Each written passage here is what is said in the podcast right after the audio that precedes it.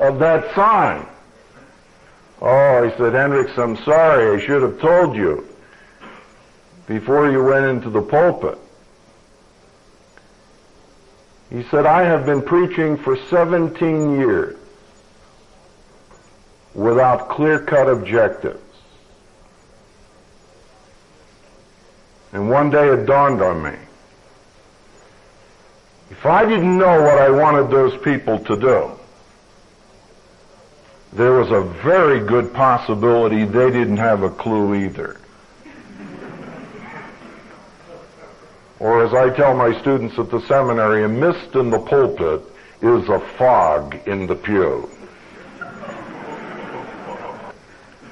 There is a seminal passage in Colossians chapter 1, verses 28 and 29. I believe this is Paul's ministry objective.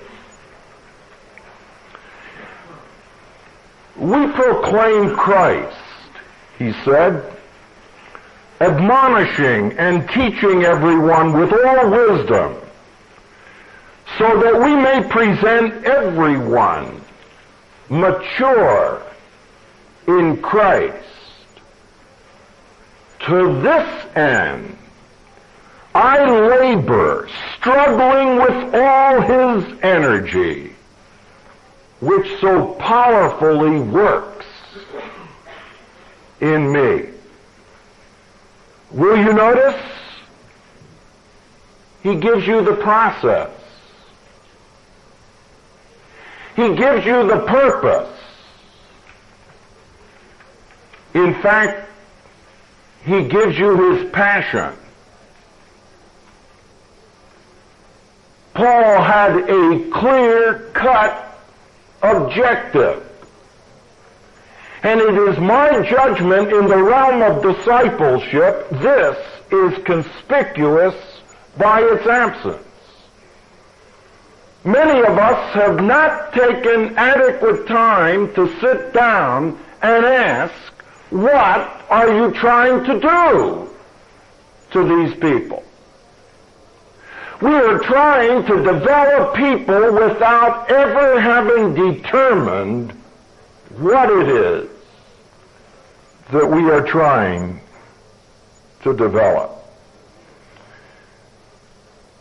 For a few moments tonight, I'd like to provoke, not paralyze your thinking, by proposing five components. Five essentials without which I am convinced you cannot bring people to maturity in Christ. I'm not asking you to buy these. I am asking you to think about them. I'm offering you a template, a model, a guide, and I would encourage you to do your own study, your own thinking, until you have forged that which you are convinced is what you want to develop in the life of the disciples with whom you are working. There are five things I am asking God to develop in me, as well as in the lives of those with whom I am working. They all begin with the letter C, easy to remember. First of all, I am concerned about developing a group of highly committed individuals. People who have made basic decisions following salvation. Three of them in particular. First of all, I'm interested in a group of people who have unreserved commitment to the person of Christ. You see, Christianity is Christ. Not a nice set of ideas about Christ, but Jesus Christ. the Lord. That's why you can say with authority to any individual, your Christian life does not depend upon environment, it depends upon relationship. You can live clean for Christ wherever you are because it's not a program. It's a person. But not only people who are committed to the person of Christ, also people who are committed to the body of Christ. Not just our church. Great curse in America today is men and women involved in ministry whose primary objective is to build a church. Ladies and gentlemen, Jesus is building the church. He's called you to reach a community. Third, unreserved commitment to the ministry of Christ. Not only here in the community, not only across America, but around the world. And I am convinced we have never developed disciples until they are worldwide in their vision. There's the second thing I'm concerned about, and that is to develop people who are competent. And by that, I mean three things as well. Number one, I'm talking about people who know something. My friends, you cannot communicate out of a vacuum. You can't impart what you do not possess. But I'm afraid we are fixed in the evangelical community on the cognitive element. And we are overloading the circuits and people cannot process the information we are unloading on them. The result is, as we have discovered in some of our research, the higher the knowledge, the less the impact for Jesus Christ. How's that grab you?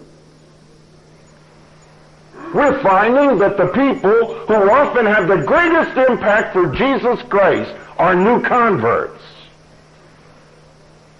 And after two or three years in the mission, they've lost all contacts with the unregenerate society. And they spend all of their time on a head trip.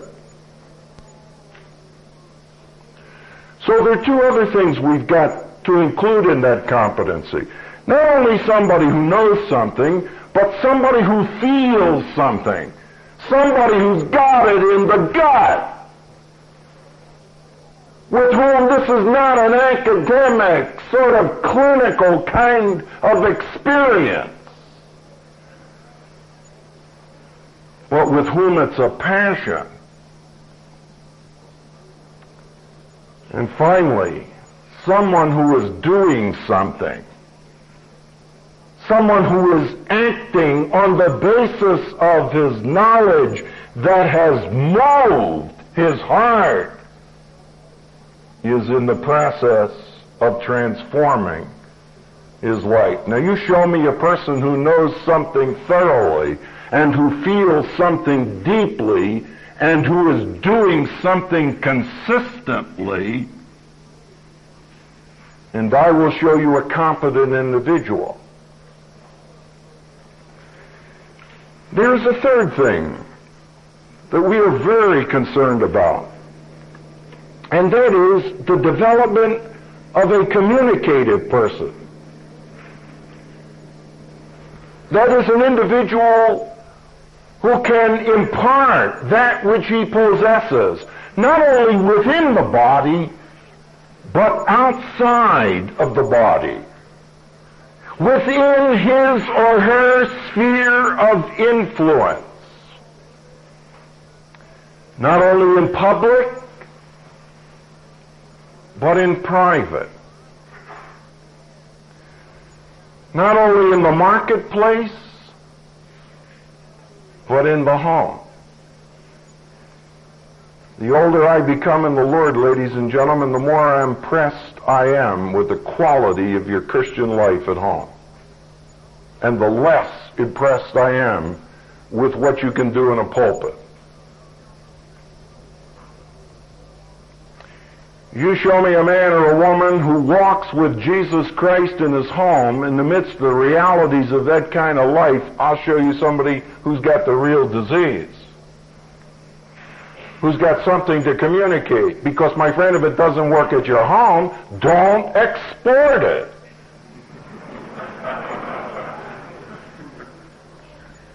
Well, that's too convicting. Let's move on. Here's the one I want you to see. You probably wouldn't have put it down here. That's why I'm putting it here.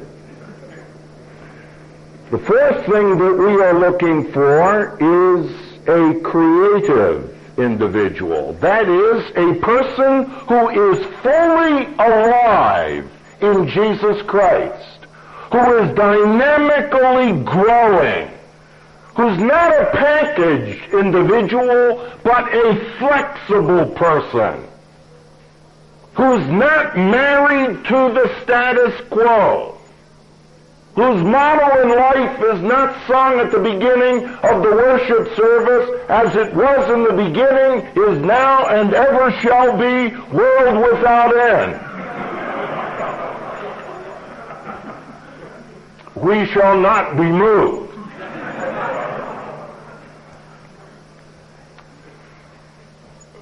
There is a fifth component, and that is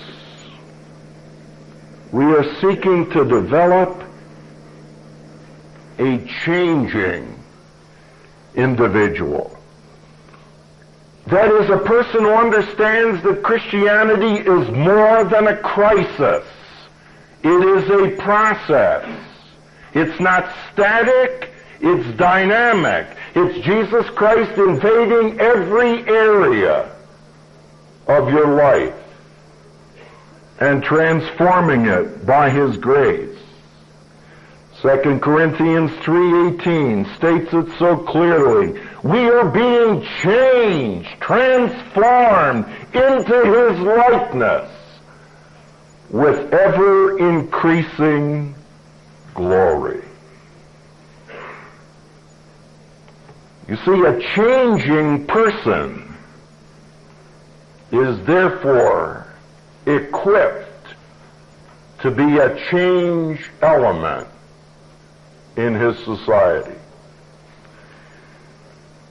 Now, what I'm suggesting for your thinking, my friend, is that you are going to have to determine whatever your particular ministry is, as a layman, as a professional, pastor of a church, leader of a group of young people, missionary, navigator, you name it.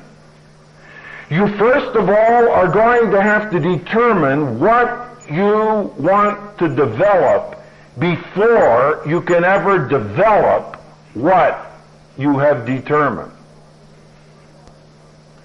And in the two sessions that I have in this conference, I am deliberately going to focus on these last two which I believe are conspicuous by their absence in the evangelical community in the process of disciple making.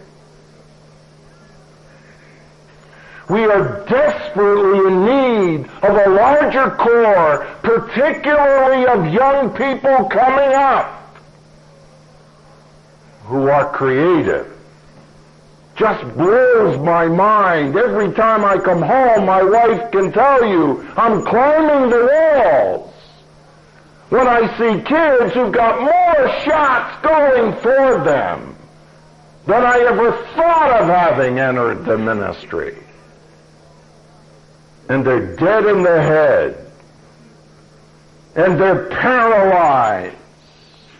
And they're conditioned and they're frozen, and they're set in concrete, and they had somebody pour water cold water on them and say, you can't do that. And by now, they believe it. And for 32 years, I poured my life into convincing men and women at the seminary, does God want you to do it? Yeah, I think he does, bruh. Good. Then you can do it. And I'm on your team. So that's what I want to talk to you about tonight. For some of you, it won't be very spiritual, so hang on. You can pick up that in the other sessions.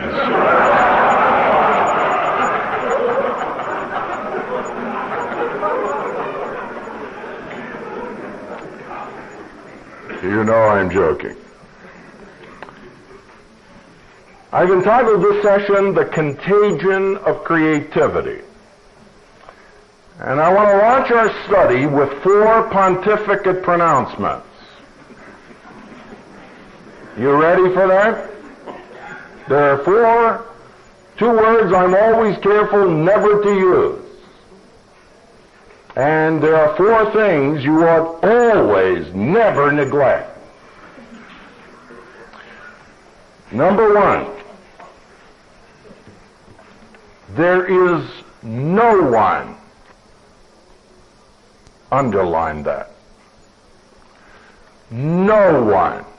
Because I can see some of you with your heads coming up saying, I got an exception.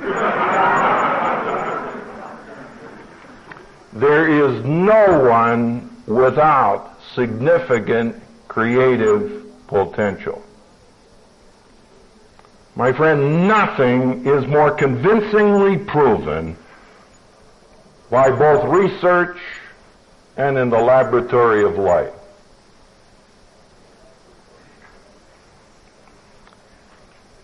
What you need to understand, we've got tremendous assets.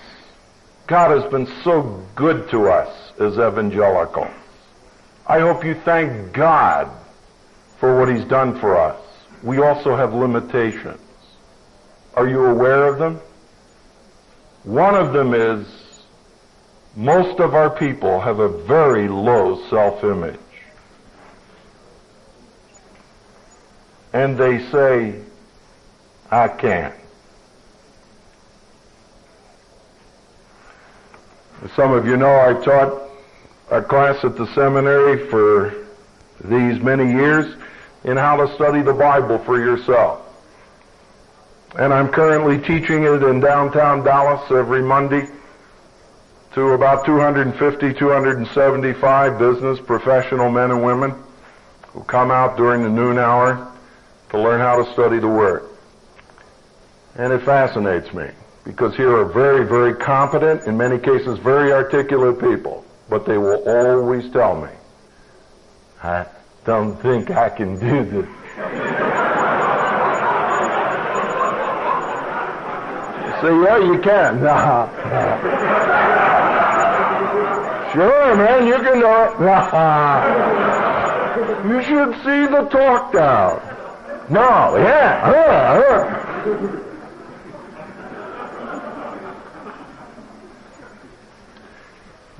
Because you see, that's the danger of some of us as professionals. So we need a new reformation. See, we need to return the study of the Word of God to the people. Because most people feel so inferior. And besides, Brother Henry, I don't know the Greek.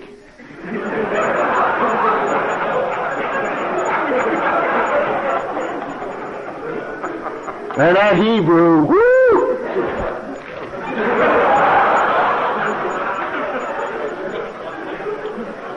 I hate to tell you this, but I know a lot of other people who don't know it either.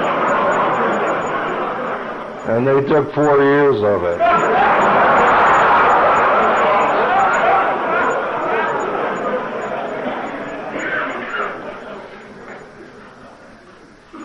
Boy, if you know the original languages, what a privilege.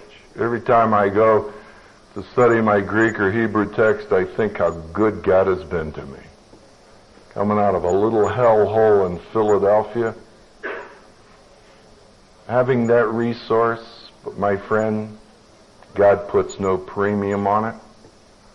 Just makes me more obligated, that's all. But I long since discovered there were people in my church didn't even know that the New Testament was written in Greek. Who walked with Jesus Christ. And made me wonder if I knew what the name of the game was. You know, it's kind of a humbling experience. Sure, I can answer the question. Sure, I can give them the technical stuff. But they've got the relationship with Jesus Christ. And men and women, hear me, hear me. Your task, if you're interested in discipleship in the 80s, is to begin to build the confidence of the people to whom God is calling you to minister.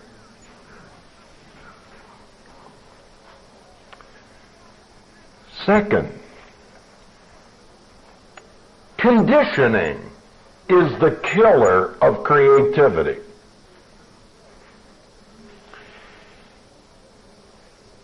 You see, cre- creativity is frequently buried under layers of conditioning.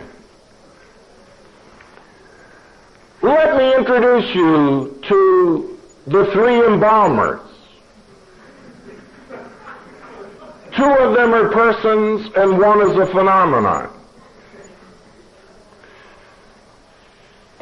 The first group of morticians are parents who are constantly saying to their children, hey, cut that out. Hey, that's dumb. Don't ask such stupid questions.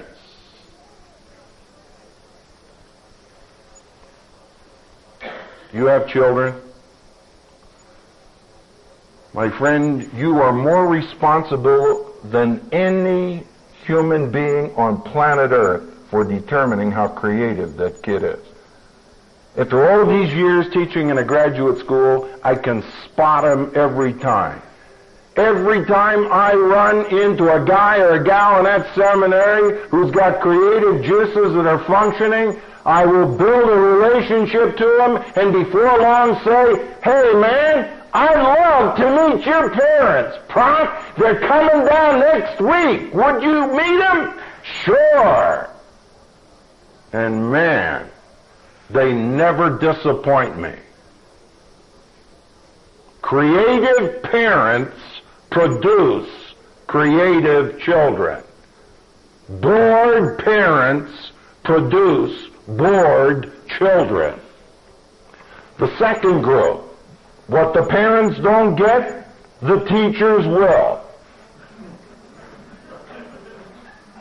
We have a number of exercises by which we try to get our students involved in the creative process. Most exciting thing I do, I still can't believe they pay me to do this.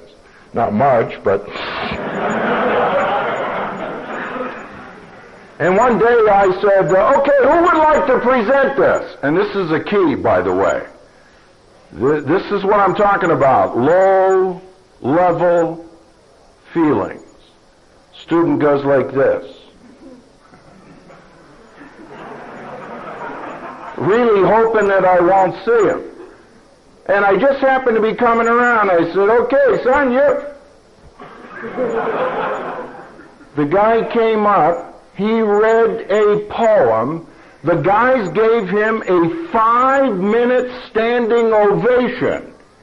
I have never heard anything. It has been published over and over again. In fact, the guy is fast becoming the poet laureate of evangelicalism. And after they got through, he sat down and the tears started coming to his eyes.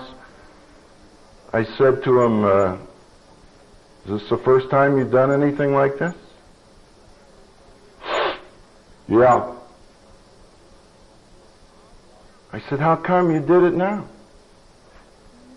That I thought you believe in me. And afterwards he came up and a group of us were standing there and he said to me, Prof, the last time I even tried to do something like this was when I was in fifth grade. And my teacher said what I thought was a bona fide offer and asked us to do a creative project. And so I knocked myself out and stayed up half the night. And I brought the project in and I went up to the teacher and showed it to her. So excited. And she took the thing and she said, that's dumb. And she crushed it and threw it in the wastebasket by her desk. And he said, this is the first time I've tried to do anything. But I was really convinced you meant what you said. You see, some of you look so pious looking at me tonight. You should get up here and watch it. It's really fascinating to be up here. Well, I wish I could go up and down these rows and just get you to tell me where you were as a kid before Jesus Christ turned your life around. My friend, I was the biggest hell raiser in the city of Philadelphia, my area. Man, I tore that school apart. I gave unholy fits to the Sunday school teachers. Now I go home now, you know, and they say, oh, Howard.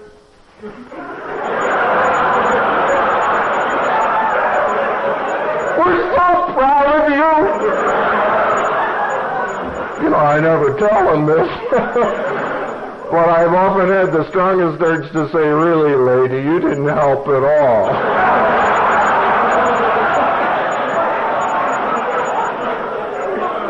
Because I can count on that hand the people who ever saw me as anything other than the brat in 7th Street. If you don't believe that, you ask your Sunday school teachers, who are the pupils you like?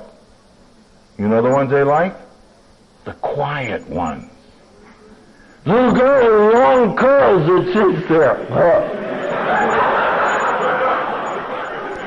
the little guy that never peeks. Twenty years later, they never peep. See, watch the kid that's climbing the sides of the wall. Watch the kid that's sharp enough to get into trouble. Man, he's liable to be the next missionary out of your church. Liable to be the next Billy Graham in the subsequent generations. Who knows? He could be a pastor of that outfit someday. And what we really need is a group of people who see him. Not in terms of what he is, but in terms of what he can become. That's what a teacher is supposed to be.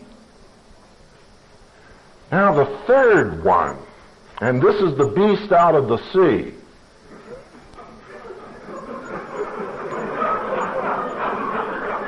And if I ever get off on this, we'll be here all night. That's television. The plug-in drug. You know, I've got a word for evangelicalism. You know what it is? I could wish I could go to every home across America and give a personal message about what you are doing to your children by exposing them like drug addicts to a television set. And by the way, my dear brothers in Christ who are committed to preaching and teaching the Word of God, that's what you're up against. And my friend, you can preach yourself blue in the face from now till Jesus comes, but until some of our disciples get off that drug you are going to put one input into their mind Sunday morning, Sunday night, couple times during the week, but everything is going to be contradicted by what they are hearing during the course of a week. It's a counterproductive route. And that's part of the explanation some of you are asking penetrating questions as to why is it that more of the Word of God is not getting into the lives of people and changing them as it is capable of doing. Because they are being brainwashed by their culture and mostly through television. It's the killer of creativity. There is a third pronouncement that I want you to run through your mind. It's the most encouraging one. And that is the conditioning process can be reversed. It is not fatal. It's possible to peel off those layers of conditioning. But you need to know, not without effort, not without cost. This is why, my friends, and I have students coming all the time, as you can believe, at the seminary who say to me, hey, Prof, I really want to get with it. Man, I like to get involved, a little creative group you got going. My first question is, how badly do you want to get involved? See, I've done this long enough to know that most people only have a superficial interest in this. It's obvious they're suffering from a severe case of a. You don't have to be too brilliant to pick that up. But they don't want to pay the price to become a fully alive individual. To reverse that process, to get rid of the hardening of the categories. It's been going on for some time. Here's the fourth one. And this is a beautiful one. And that is creativity. Please turn to side two. One. And that is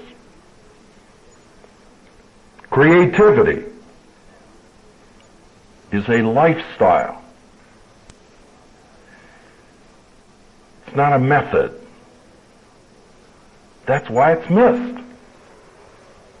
There's no such thing as sitting down and saying, I shall now proceed to be creative.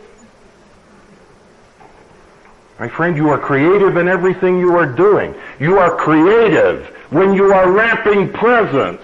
You are creative when you are making love. You are creative when you are expressing worship to God. And by the way, that's why worship is at such a low level. We don't know what in the world to do with ourselves.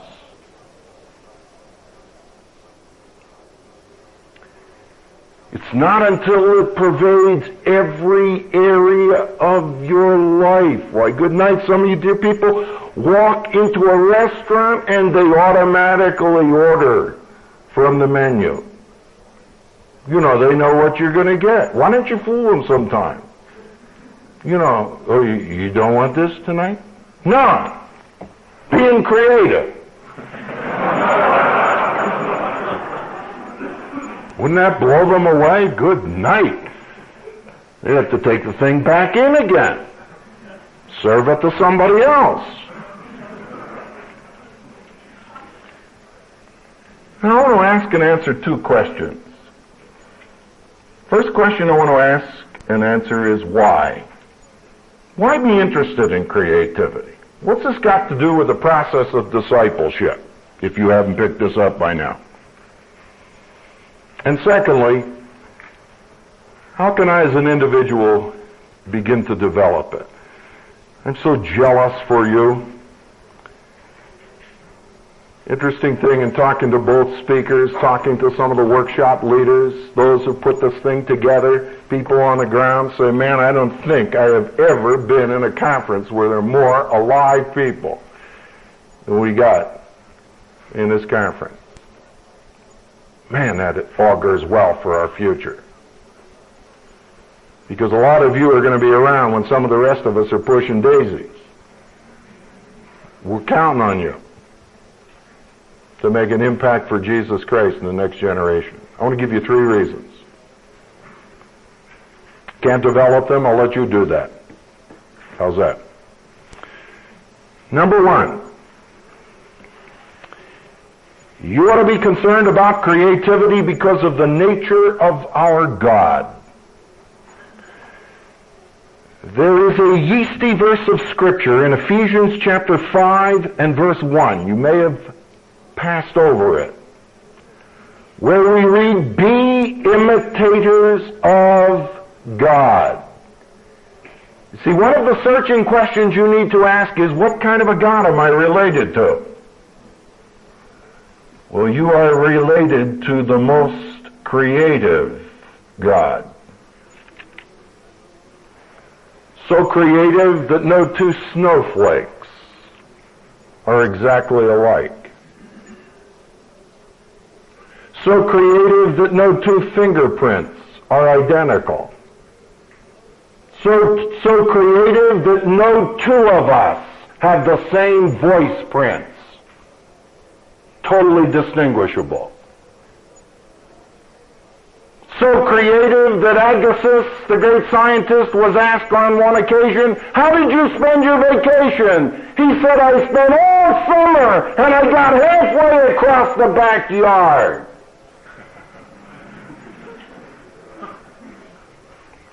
G.K.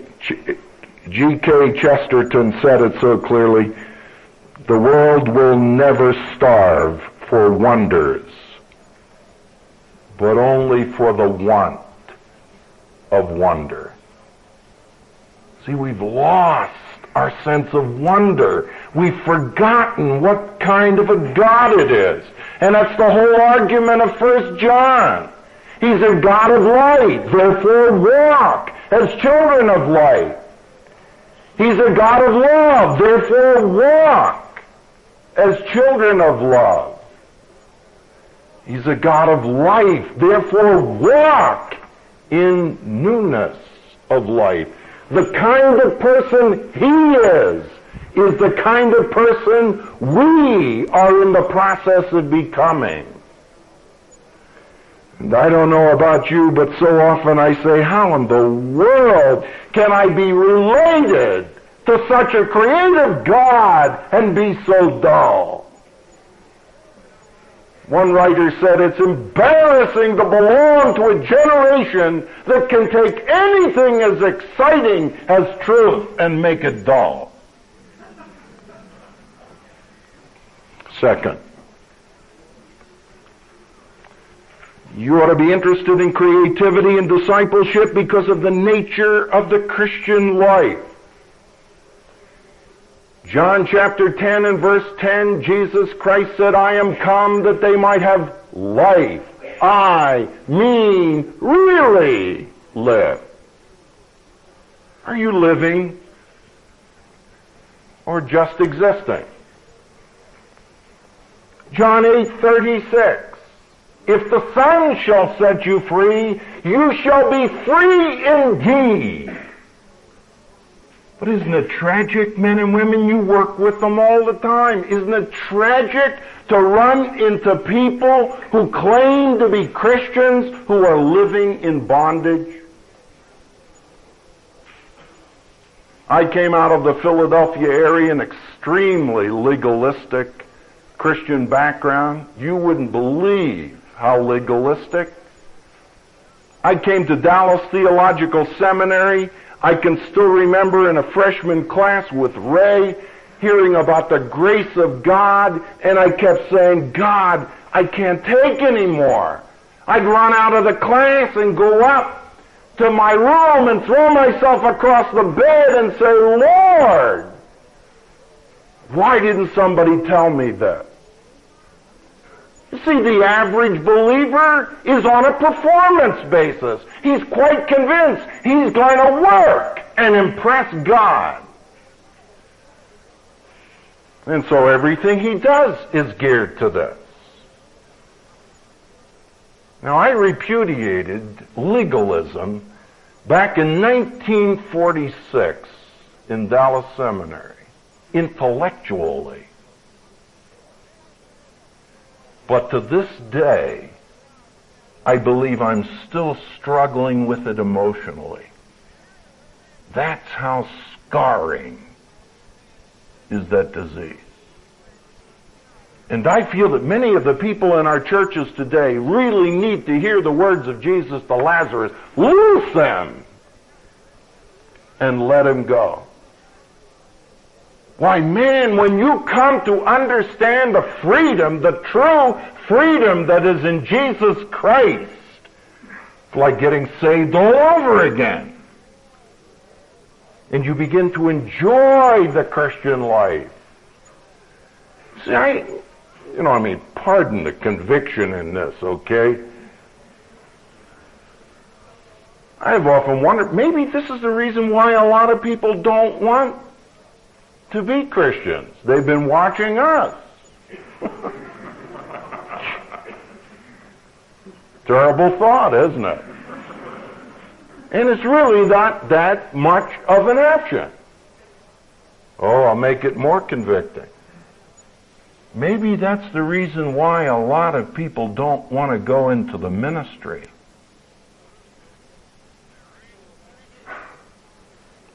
See, people have asked me all the time, how do you account for the fact that a lot of kids who come out of Christian homes have such negative views toward the ministry? Well, obviously, you can't make a generalization on it, but it is amazing how often they were caught. Perhaps by a pastor, perhaps by a wife who were negative. Oh, not out front, because we're the generation of Assad, you know. Oh, hey, hey, praise the Lord, you. But you understand, behind a smile is a set of teeth.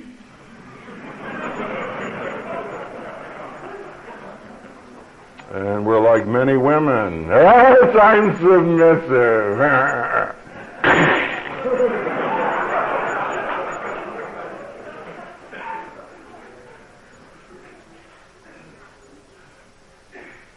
and to be liberated in Jesus Christ. I'll tell you what's got me shook up. Will you allow me one for myself?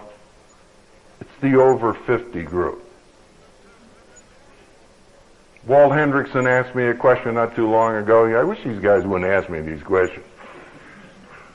He said, Hendricks, how many men do you know over 50 who are still tracking for Jesus Christ? Answer, not that many. You see, a lot of them are reaching for the bench. As they're sliding for home. Is they're talking about retirement, man.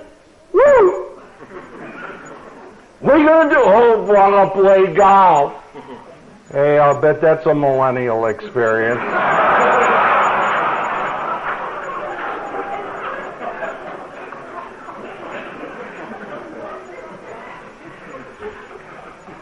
And you know, after you play that for 30 days, man,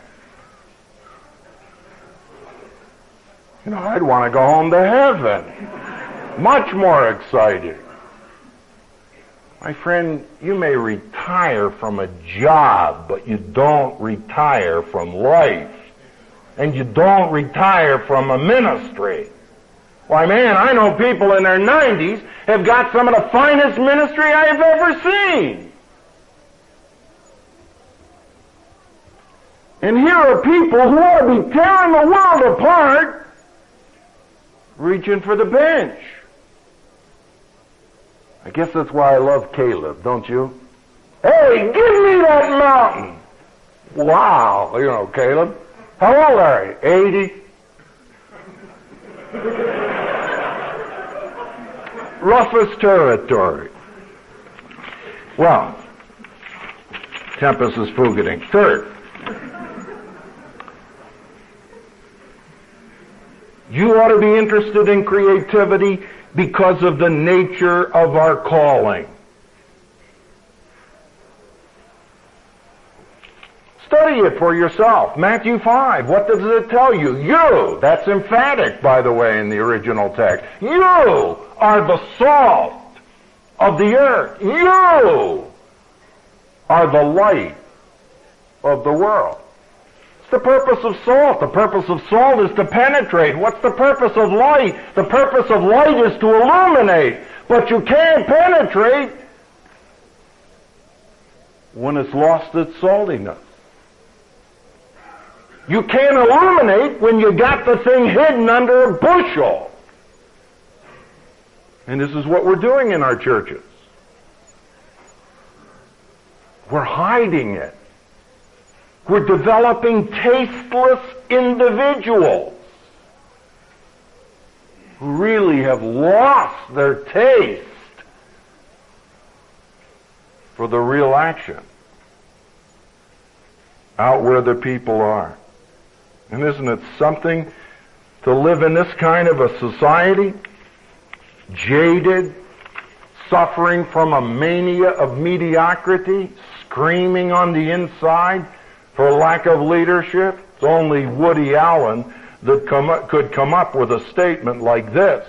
More than any other time in history, mankind faces a crossroads. One path leads to despair and utter helplessness. The other to total extinction.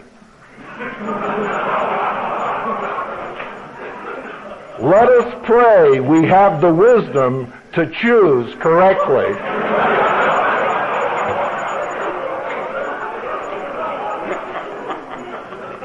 Wow. Pagans more insightful than the children of God. And I guess what bothers me in the midst of this, and in terms at least of the years that I've been in this thing, I have never seen a world more responsive. I happen to believe we're living in a generation that's more responsive, more eager to hear our message than most of us are to declare it. But what do we have? Well, we have a collection of copycats who run all over the place. The seminars, the tapes, the books, you know, films, whatever else is coming down the line. But you see, this is our mentality.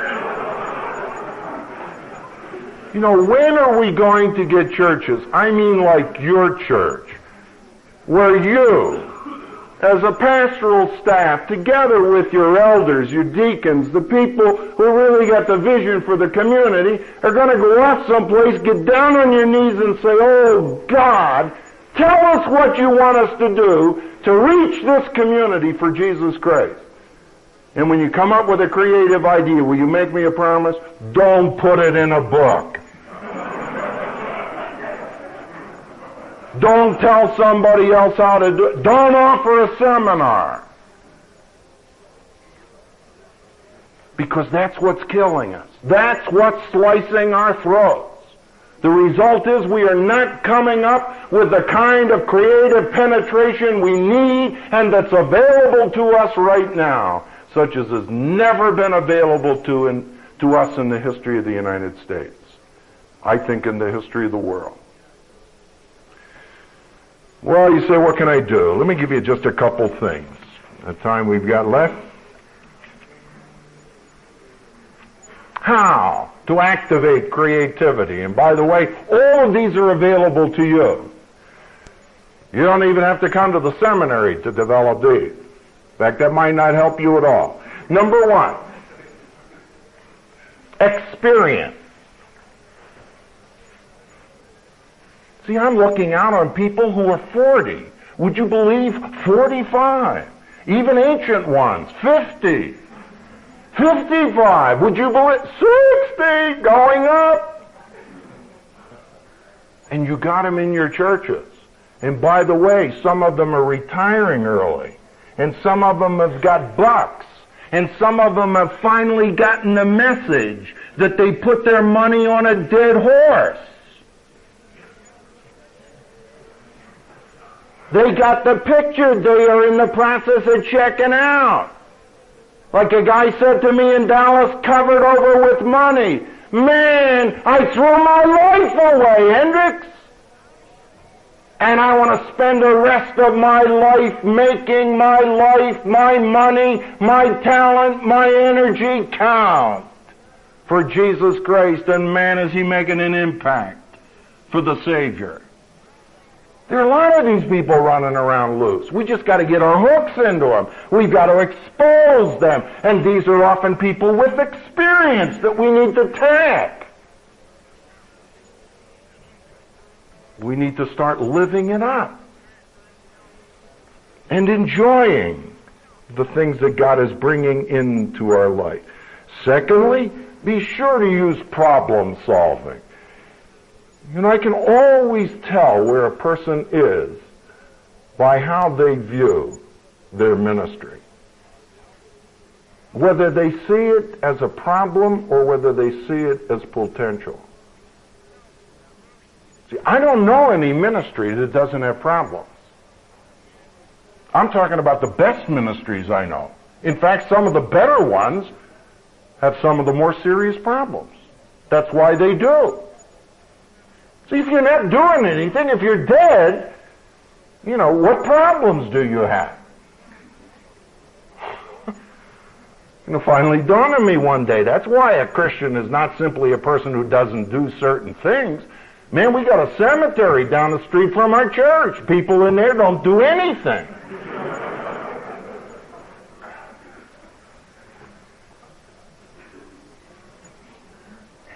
And I happen to believe the whole problem solving process is one of the great challenges of our time, particularly in the church.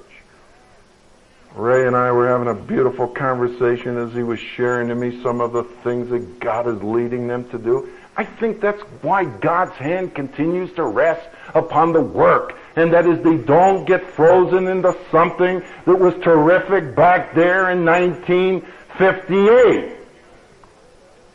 I was in the church recently, you know, we took a survey. Man, have they got a program. Incredible program for 1946. Too bad they're not in 46, but if they were, they're loaded for bear.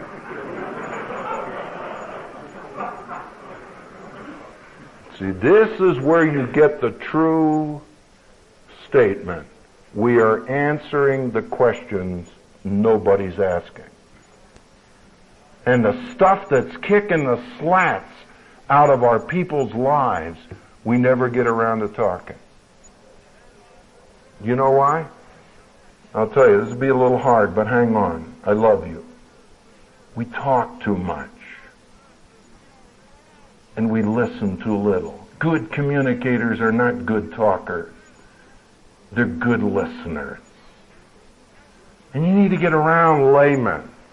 You need to have breakfast with them and lunch with them and invite the families over for dessert and pick the guy's brains and find out, hey man, what's going on in the alligator pit? And man, will they fill you in on the details. That's what we ought to be talking about. I guess what hurts me most as a preacher of the Word of God, and particularly sold out to men who are called to this kind of a ministry, is the realization in our studies that the average layman sees no connection between what you are saying on Sunday morning and what happens in his office 8 o'clock on Monday morning. How tragic. Third, hobbies and the fine arts. See, there's a direct correlation. I discovered this early on as I was trying to find out who are my creative students. You know who they are? Oftentimes they're musicians. Oftentimes they're artists. Oftentimes there are people who are very, very sensitive and gifted in these areas. But you see, what happens to our kids? All we do is to come out and have a record burning ceremony or some other ridiculous thing to get our kids off a rock. And I say, do you ever educate these kids that there are other forms of music? We discovered that our young people, man, really chow on Bach and Beethoven.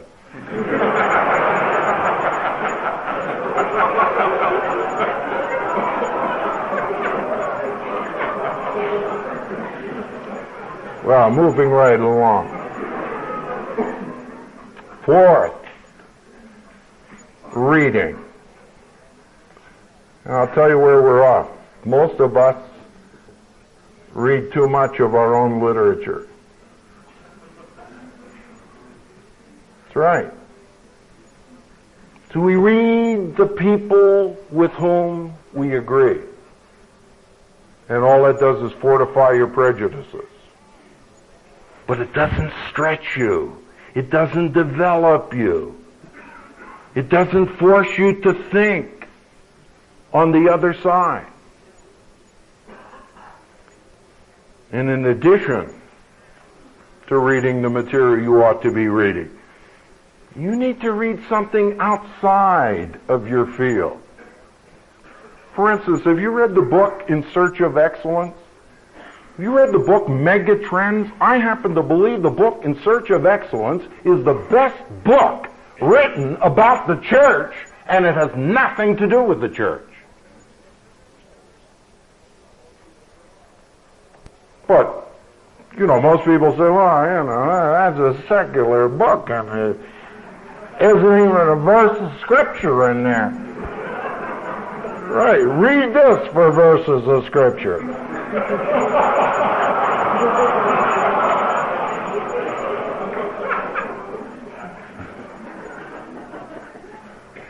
Set, fifth, writing. I am doing some exciting things with some young people, getting them keeping a journal. Any of you ever read my great friend Jim Elliot's journal?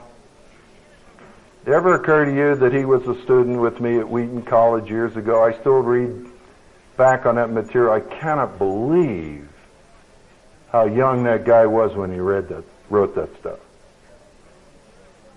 Why? Because most of the stuff that we got going on in the youth program is an insult to the intelligence of the kids involved.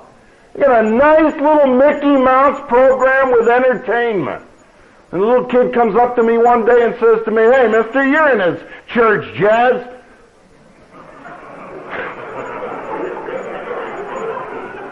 When's the church going to go out of the entertainment business? So if I want entertainment, I go to the Statler Hilton in downtown Dallas and get a first-rate show. I'm tired of this fifth-rate performance in the church. We see, there we are, back to that imitating, copycat. And they're smarter than we are. They can see right through it. And I'm finding kids who are really doing some very penetrating thinking. And we're getting kids to write this stuff down and put it in poetic form and free verse. Put it into music. Put it into some drama that we're doing out on the university campus. You should see the stuff. We get five, six hundred kids just like that who come out for a drama presentation that's pure gospel. But it's creatively done. And it's done by kids who years ago people say you can't get them interested in the church. Of course not. If we're going to continue to go about it the way we go about it. Six, by asking questions. Do you ever notice that creative people are often bothersome people?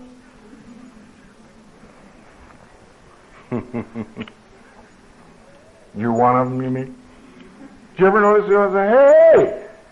In fact, watch your kids, you know. Hey, Dad, how come? Why? What, what, are we doing this for? What are you only out block? You know, block? Well, uh, you know, we as uh, consequently where from. Uh, it's a good question, son. Go ask your mother.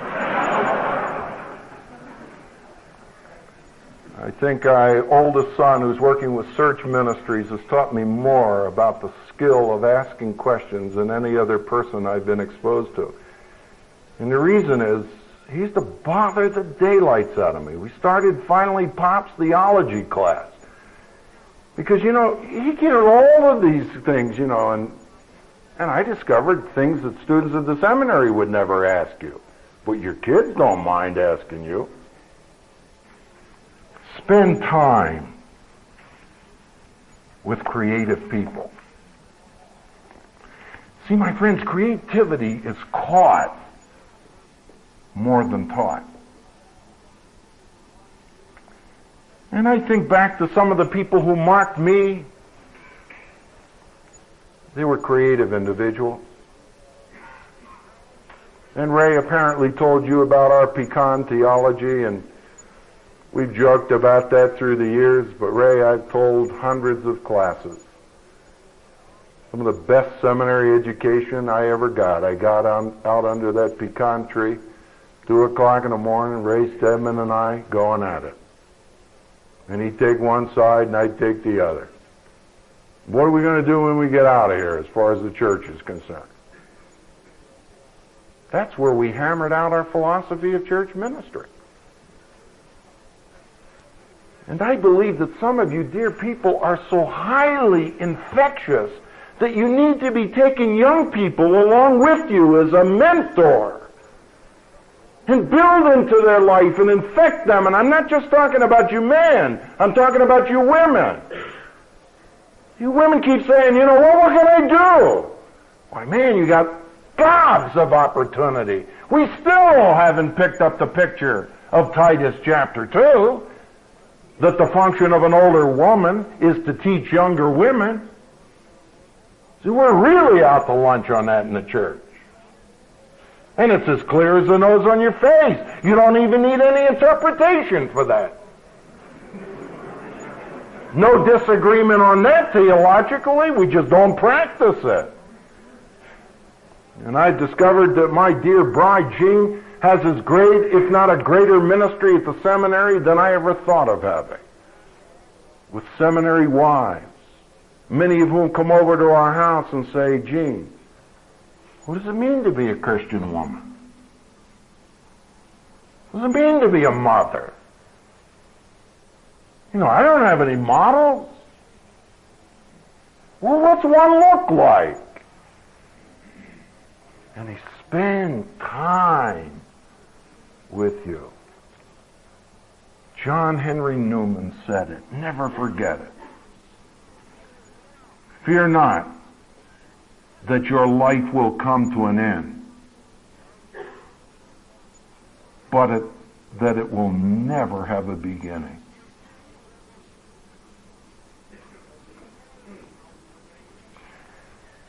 And I guess my great passion tonight for you as well as the body of Christ is that there's so many people who have come to Christ and who are eternally saved